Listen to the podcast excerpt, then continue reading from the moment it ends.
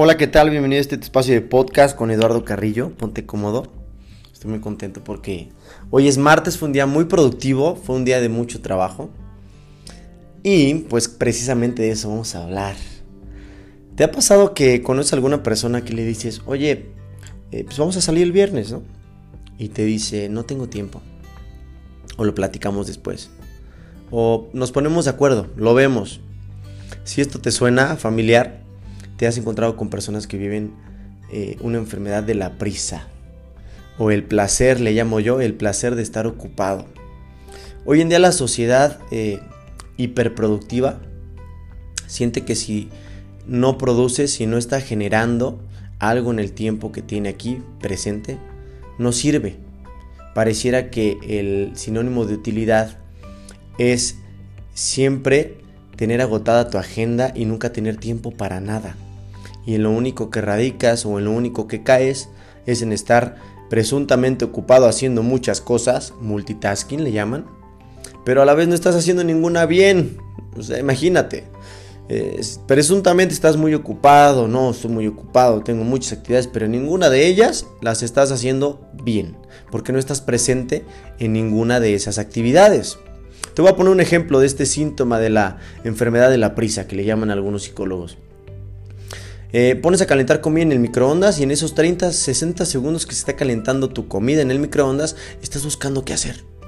Parece que no te puedes estar quieto 30 segundos, parece que no puedes estar en el presente de este podcast escuchándome solamente para que mi voz entre a tus oídos y así puedas tener un pensamiento abstracto a través del lenguaje que te lleve a reflexionar a través de tu raciocinio en una forma de pensar.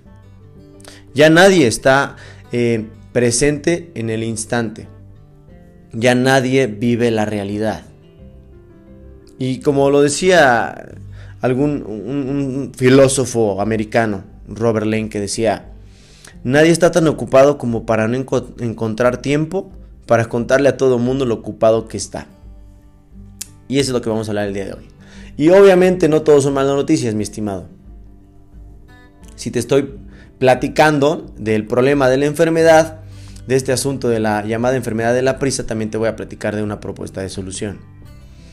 Debes de ser eh, muy claro en que la situación actual, el ritmo de vida actual, la hipervelocidad con la que se mueve la información a través de las tecnologías de la información y la comunicación, eh, nos llevan a que vivamos en una sociedad cada vez más rápida, más inteligente, más smart, donde a través de tu dispositivo puedes estar haciendo muchas cosas, también en la, en la PC, también en el iPad, también en tu tablet, y siempre hay un flujo de información demasiado rápido en tu cerebro. Y por eso las enfermedades mentales son las que van a la alza hoy en día. Porque estás saturando tu mente con mucha información. Y recuerda que tú eres lo que consumes. ¿Sí? Si tú eres una persona que consume mucha carne, vas a encarnar, pero vas a encarnar unos kilos hacia los lados. Si tú eres una persona que consume mucho producto digital o basura, también eso va a mermar en tu forma de pensar y en tu pensamiento.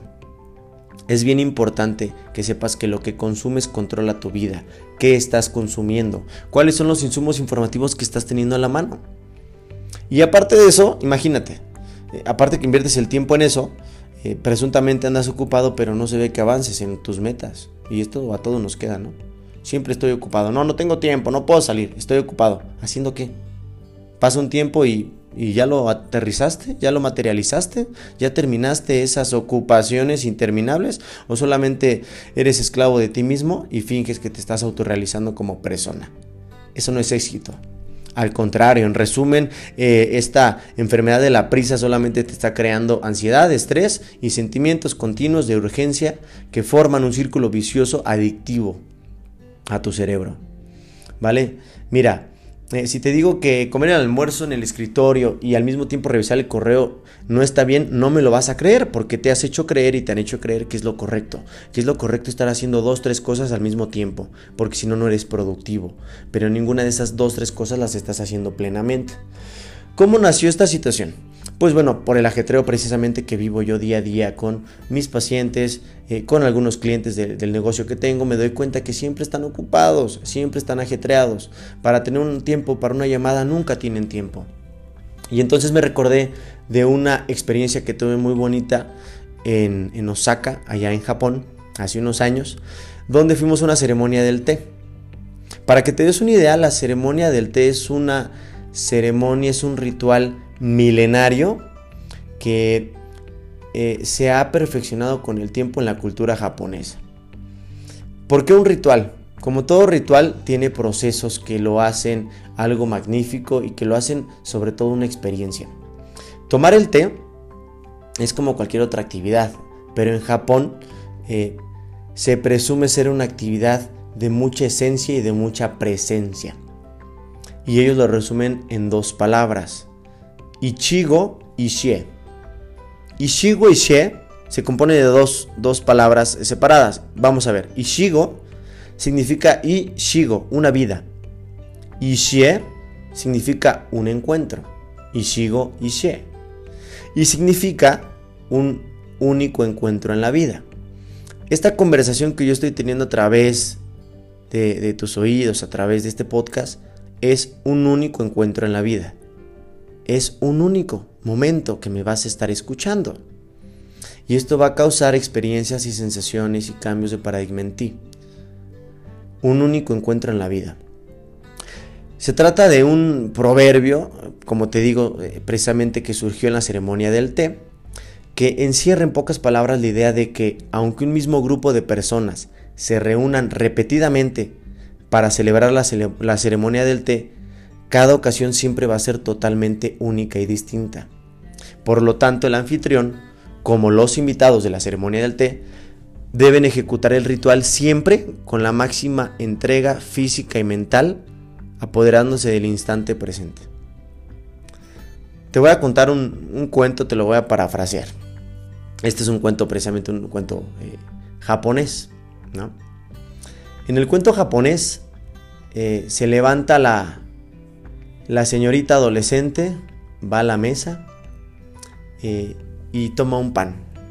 Y dice, otra vez el mismo pan de todos los días. Otra vez el mismo pan de todos los lunes. Entonces, enojada, toma el pan y se dirige a la panadería donde trabaja su papá. Y encuentra que su papá está dándole lecciones al aprendiz de panadero. Y entonces escucha la conversación por detrás de la puerta. Y le, y le dice el panadero al aprendiz.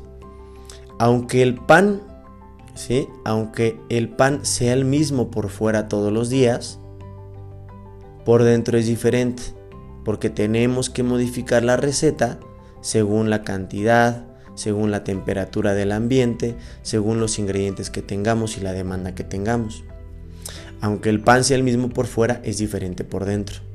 Y debes de aprender esto porque cuando tú vendas el pan, por esa puerta van a entrar clientes que van a ser los mismos clientes de todos los días viniendo a comprar el mismo pan, pero van a ser diferentes porque todos los días amanecemos diferentes, todos los días tenemos un día diferente, una actitud diferente.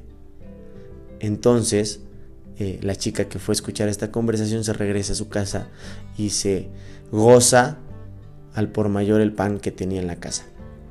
¿Esto qué quiere decir? Que aunque todos los días presuntamente sean iguales, eh, cada día tiene preparado algo diferente. Cada día es un único encuentro en la vida, mi estimado. Entonces debes de volver a vivir así, sabiendo que este día es irrepetible, que esta experiencia de vida es irrepetible, que este momento en el que me estás escuchando no se va a volver a repetir. Y que entonces debes de vivir con pasión cada instante de tu vida, porque si no se te está yendo la vida y el tiempo, muy estresado, muy ocupado y al final del día no estás haciendo nada. Asimismo, las relaciones humanas se conciben, eh, eh, se conciben cada encuentro como algo único en la vida. Las oportunidades de ver a alguien que te gusta, las oportunidades de ver a alguien que quieres, que aprecias, que admiras, no se va a volver a repetir y es un asunto crucial. Si pensamos que, que cada vez que estamos con nuestros allegados, padres, hermanos, amigos o compañeros de trabajo, asistimos, ojo, a un encuentro irrepetible, acabaremos apreciándolos más y disfrutándolos más. Y esto no se limita a las personas. Si enfocamos todo nuestro encuentro único e irrepetible, Ichigo She, con un ser vivo, un perro, un gato, un árbol, con una oportunidad en singular, estaremos estableciendo un nuevo tipo de relación entre nosotros y el resto del mundo. Y eso es lo que te quiero invitar. Ishigo y she. Recuerda esa palabra, un único encuentro en la vida. Y es como viven los niños. Y a nosotros los adultos ya se nos olvidó. Estamos atrapados en procesos eh, muy inmediatos, queremos siempre eh, resultados, resultados, resultados y estamos siempre estresados y ocupados, pero no estamos viviendo el instante presente. No estamos viviendo un único encuentro en la vida. Y eso nos lleva a no disfrutar y a no vivir con plenitud. Si te pareció adecuado este podcast, compártelo. Recuerda que no se va a repetir. Recuerda que la vida se mide por experiencias, no por cantidades. Los años de la vida también. Los años de la vida eh, se suman por la vida de los años y no por los años de la misma. Entonces te invito a que vivas cada día, cada momento, cada instante eh, con tranquilidad, con calma, con conciencia detrás del acto. Apodérate de cada situación, ya es la tuya. Recuerda que este preciso momento que estás viviendo ahorita mismo no se va a volver a repetir. Gracias por escucharme. Yo soy Eduardo Carrillo en tu espacio de podcast. Ya estrenamos eh, marca personal. Nos puedes encontrar en las plataformas digitales como Eduardo Carrillo. Y en Instagram te invito a que me sigas Eduardo Carrillo Oficial. Ahí estaremos subiendo eh, algunas eh, frases y máximas que me gustan, que me han funcionado y que también te van a servir. Te mando un abrazo donde quiera que estés y estamos en escuchándonos el próximo martes. Hasta luego.